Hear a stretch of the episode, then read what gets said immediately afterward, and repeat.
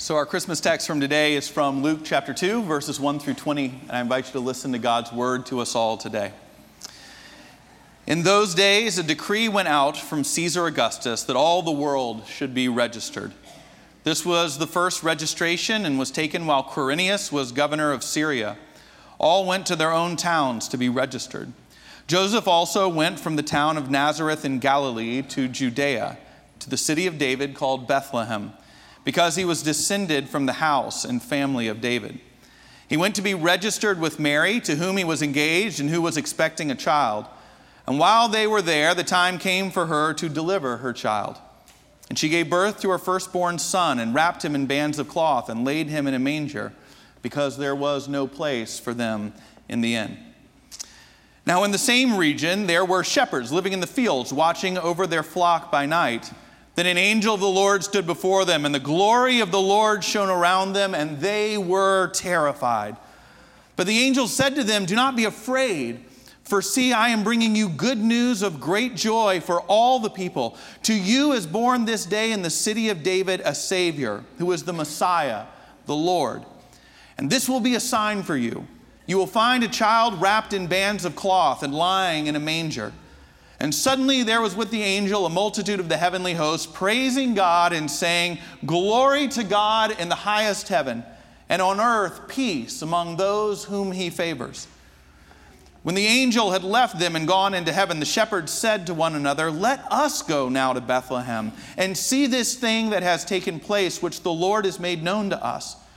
So they went with haste and found Mary and Joseph and the child lying in the manger. When they saw him, they made known what had been told them about this child. And all who heard it were amazed at what the shepherds told them. And Mary treasured all these words and pondered them in her heart. The shepherds returned, glorifying and praising God for all they had heard and seen, just as it had been told them. This is the word of the Lord. Thanks be to God. Let's pray together. Lord, I pray that no matter who we are, how we walk in here today, what doubts, what hopes, what beliefs, what dreams, whatever we bring in with us, Lord, I pray that every single one of us would encounter your gospel, your good news, and would change us forever. We pray all this in Jesus' name. Amen. I want to take a second to talk to those of us who have tendencies to plan and plan ahead. In most families, there is a driving force of the planning, of the organizing, of the to do lists, of the calendar. If you're wondering if that's you and the rest of your family is looking at you right now, it is you. We are a people who love to plan who love to organize. And I'm not here. Like you may be planning right now, going, I didn't plan to get bullied in church uh, by the pastor when we were here. No shame in this. Planning is something that we all do. In fact, every one of us, if we think, and you could do like, I was actually thinking about this, you could do a whole sermon series on this. What you plan for probably reveals what's really important to you and what you value. It's actually really interesting to think about. Everybody plans.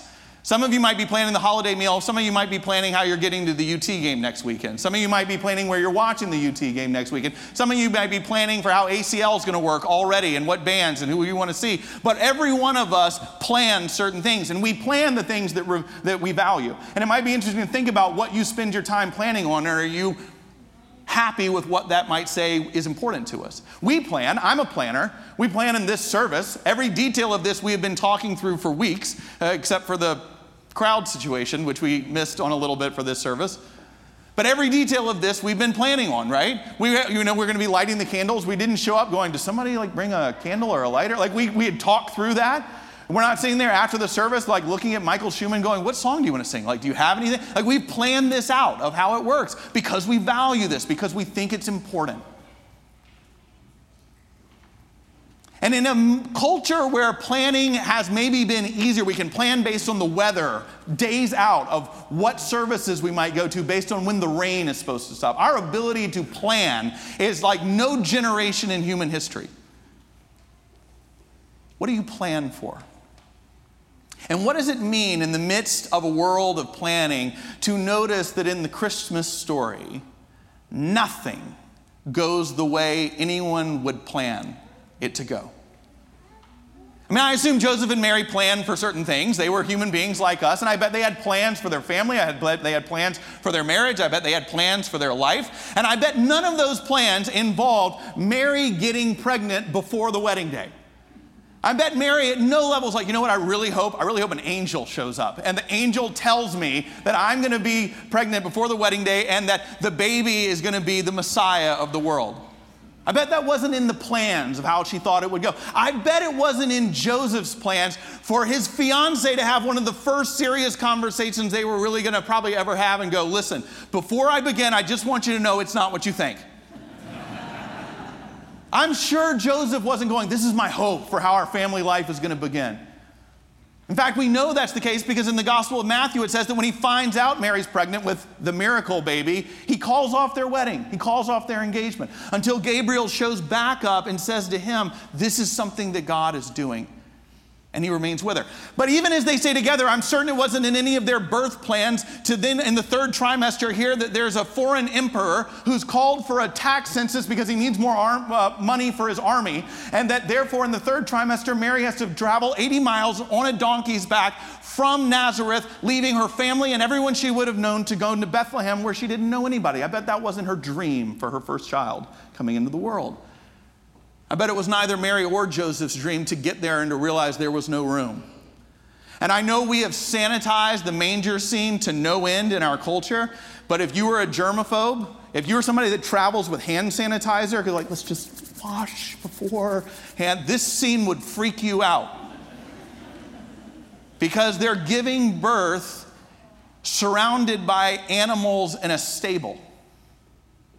Let's not sanitize that to realize that probably neither of them was going, This is what we hope for right here. This is how we planned it to go. I'm certain that Mary thought that her mom or the other women of her village were going to be there in the dangerous, scary, painful process of labor and giving birth, not her fiance. I'm certain that Joseph had no idea what he was doing, did not plan on being the one to deliver this child into the world. And this and the miracle happens, and the baby comes, and Mary survives, and the baby survives. I'm certain it was on nobody's list of wishes and hopes. I was sure it's on neither of their birth plans that shepherds would then show up with more sheep. Because what that scene needs right then is more animals. Like what they're going is like, we need more animals in this. If it really is going to live up to what we hope. And then to have the shepherd start singing as you're trying to get little Jesus onto a napping schedule and figuring out how to feed him. There's nothing about this that goes the way anybody would have planned it. And yet, God breaks in at Christmas, despite all of the plans, despite all of the dreams, despite all of the to do lists, despite all of the planning, and does something new. I bet when you think about it in your life, and let's take the, the Christmas story out of it, some of the most important things to happen in your life are not the things you planned on. They are things that just kind of happen unexpectedly, forces that come in from the outside. As many of you know, uh, my, my wife and I have, have a story like this. My wife Beth is from Wales in Great Britain, and, um, and, and I'm from the States. From it, I grew up in Atlanta, and we just had a big mo- momentous week this week. A few days ago, we celebrated our 25th wedding anniversary, which is kind of this amazing thing, right? And amazing for her that she's, we're still together, that, that we made it, and, and I'm grateful for that. But what I love is when people first hear our story and they're like, oh, she's from Wales and you're from America. Did, did you guys meet over there? Here? And like, no, we met in Japan. And folk, which we, if you're new, here, we really did. We met in a fish, we were in a teaching program on Japan and we were living in little fishing villages on the Sea of Japan. She was the only Westerner in her village and I was the only Westerner in my village. We were teaching in local junior high schools and we were 23 years old and that's when we met for the first time. But I can tell you that wasn't the plan for either of us. When I got on a plan to go to Tokyo for orientation, no one looked at me and was like, I bet you're going to meet a Welsh woman while you're over there. Not, wasn't what I was thinking at all. She thought she was going back to do an MBA in the UK. And then we met, and like, like something changes in that. And I think she's okay with that still. It was not the plan to be pastors, it was not the plan to live in Texas.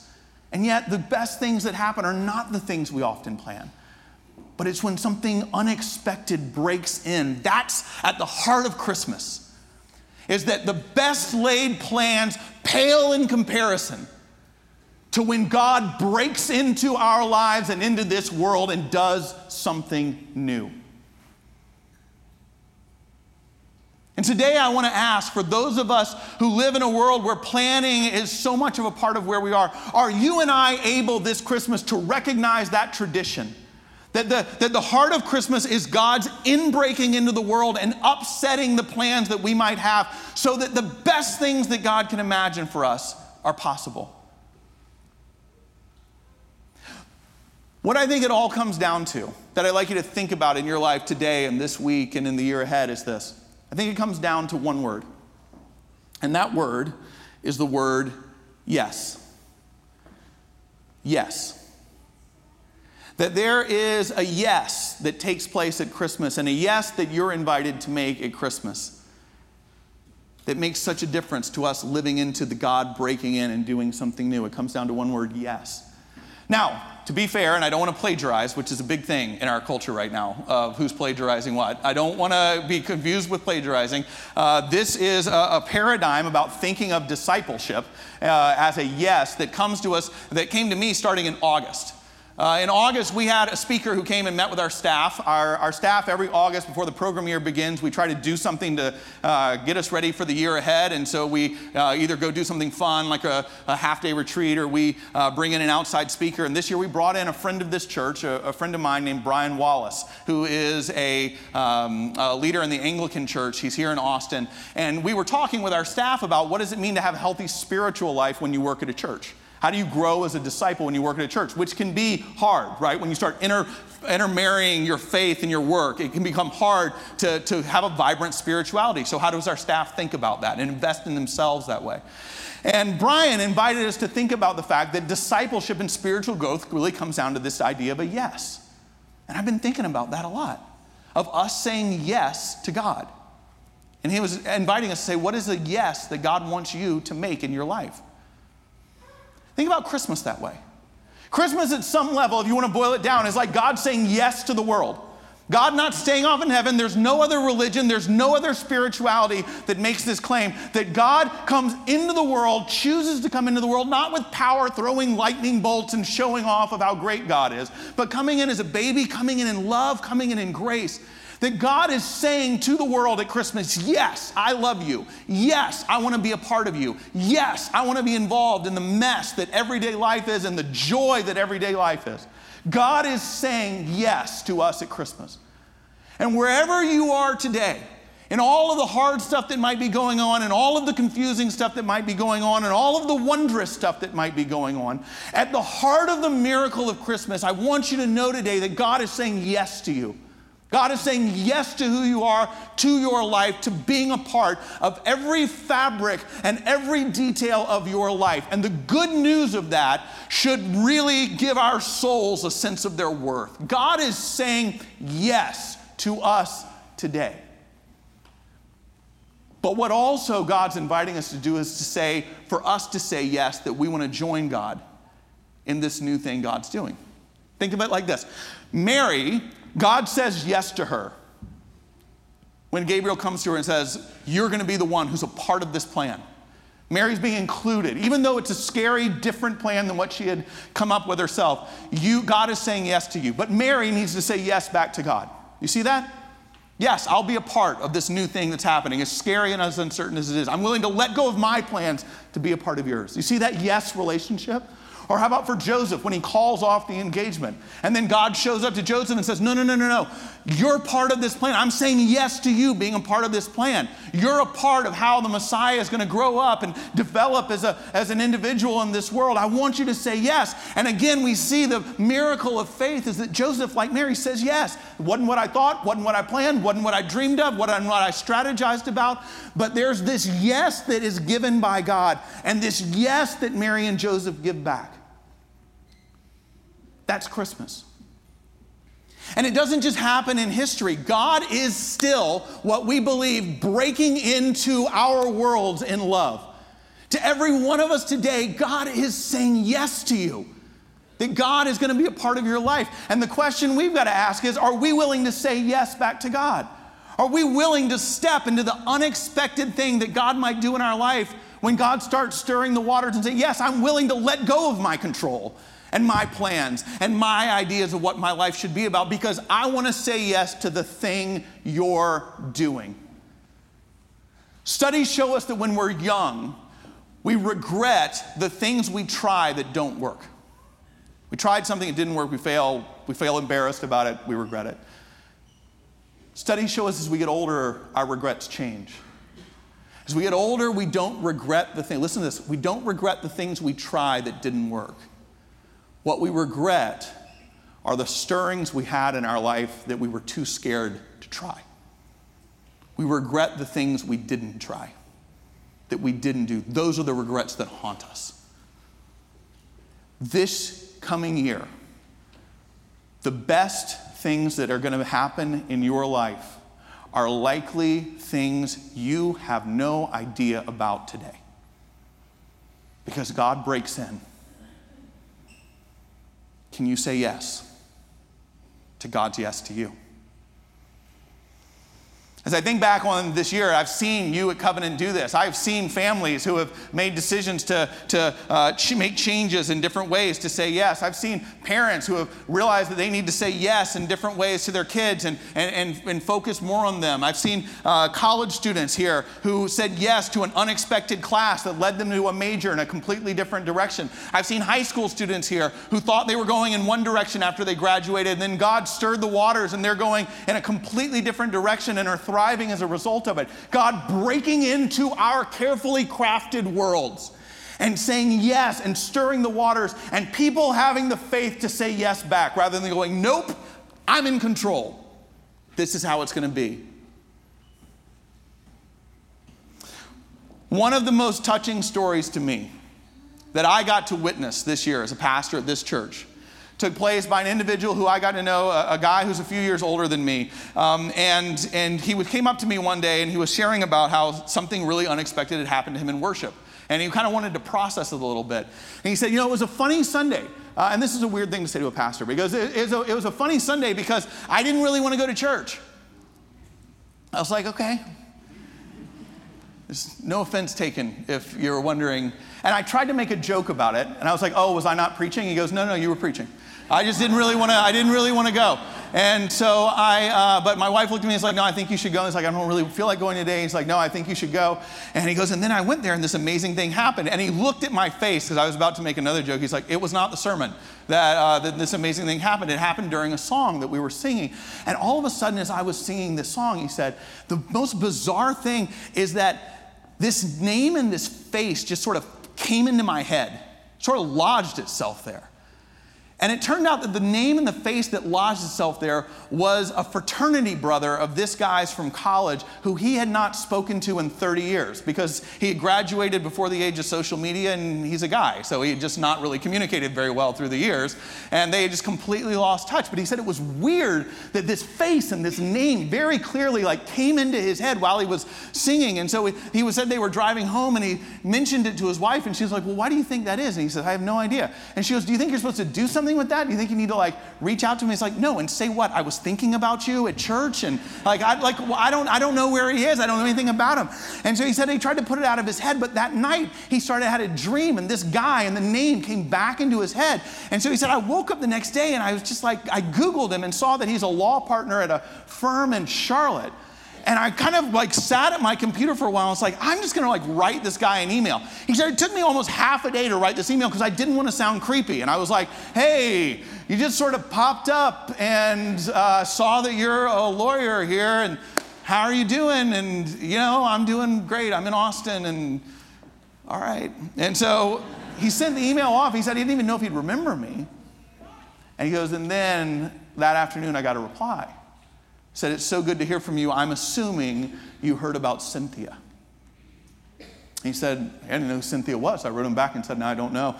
Turned out Cynthia was his wife of 26 years, who a year earlier had been diagnosed with breast cancer. And two months before the guy in our church wrote, she had lost her battle with breast cancer and passed away. And he said, I really appreciate you writing because I'm at that point where she's gone and the cards and the emails and the phone calls and the meal trains, all of which meant so much, have kind of slowed down and stopped. And it's easy to feel pretty alone and forgotten. And the part I so loved was the guy in our church said, and this was the part he kind of wanted to talk about. He said, I wrote him back, and I've never written anything like this in my life, and said, I want you to know I don't think you're forgotten. Because it was in church that it came into my head out of the blue to reach out to you. And I don't think you're forgotten by people, and more importantly, I don't want you to think you're forgotten by God.